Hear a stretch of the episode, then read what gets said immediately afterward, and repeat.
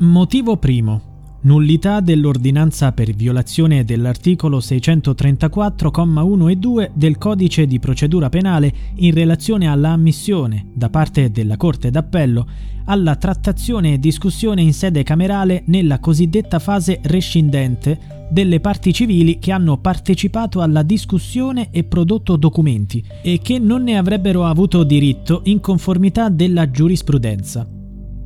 È quanto scritto, in gergo giuridico, nel ricorso presentato dalla difesa di Antonio Logli contro l'ordinanza con cui la Corte d'Assise di Genova ha respinto la richiesta di revisione del processo.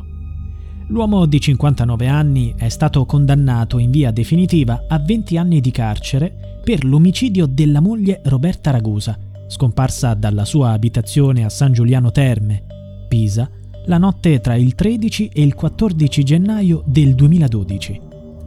Nel dicembre scorso l'uomo aveva presentato una richiesta di revisione del processo, sperando che la condanna fosse annullata. Tuttavia, i giudici l'hanno ritenuta inammissibile. Questa nuova sconfitta non è bastata a farlo desistere. L'uomo vuole andare avanti nella sua battaglia.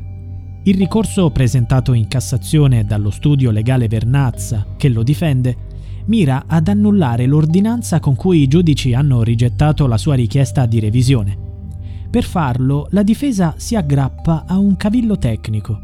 Viene spiegato in termini giuridici nelle complesse parole che avete ascoltato all'inizio di questo audio.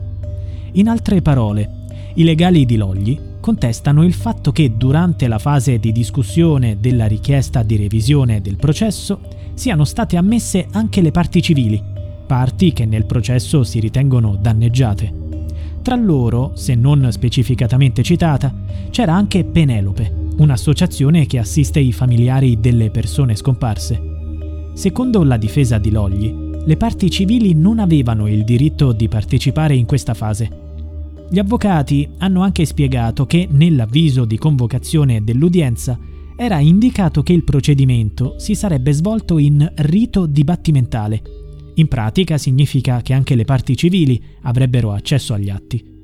Però l'udienza si sarebbe poi svolta in rito camerale, cioè senza l'accesso del pubblico.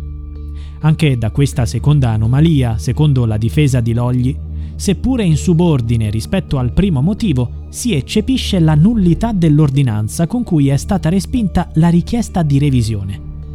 Ma al di là di queste questioni tecniche, che verranno valutate dalla Cassazione, i giudici della Corte d'Appello hanno già chiarito i motivi dell'inammissibilità della richiesta di revisione del processo. Logli mirava soprattutto a smontare la testimonianza del suo vicino di casa Loris Gozzi, principale accusatore. Gozzi ha detto di aver visto Logli fuori casa nella notte in cui Roberta Ragusa è scomparsa. Poi, una ventina di minuti dopo, ha raccontato di aver visto una coppia che litigava nella stessa strada dove poco prima aveva visto l'uomo. Per screditare questa testimonianza, la difesa aveva presentato le dichiarazioni di due detenuti che diversi anni fa erano in carcere con Gozzi, che era stato incarcerato per motivi estranei al caso Ragusa. Il primo detenuto ha spiegato che nel 2016, quando erano nel carcere di Pisa, Gozzi gli avrebbe confidato che aveva mentito ai carabinieri e all'autorità giudiziaria. Il secondo ha confermato quanto detto dal primo, affermando di aver ricevuto la stessa confidenza da Gozzi. Tuttavia la Corte ha smontato la versione della difesa, ripetendo ciò che Loris Gozzi ha detto agli investigatori. I giudici hanno sottolineato che la testimonianza di Gozzi è stata fondamentale per determinare la fase subito prima l'omicidio di Roberta. È inverosimile per i giudici che uno dei detenuti che avrebbe ricevuto le confidenze di Gozzi nel 2016, ben consapevole della rilevanza che queste potevano avere nel procedimento allora in corso nei confronti di Logli, se ne sia dimenticato fino al 2019, quando ne parlò con il suo avvocato.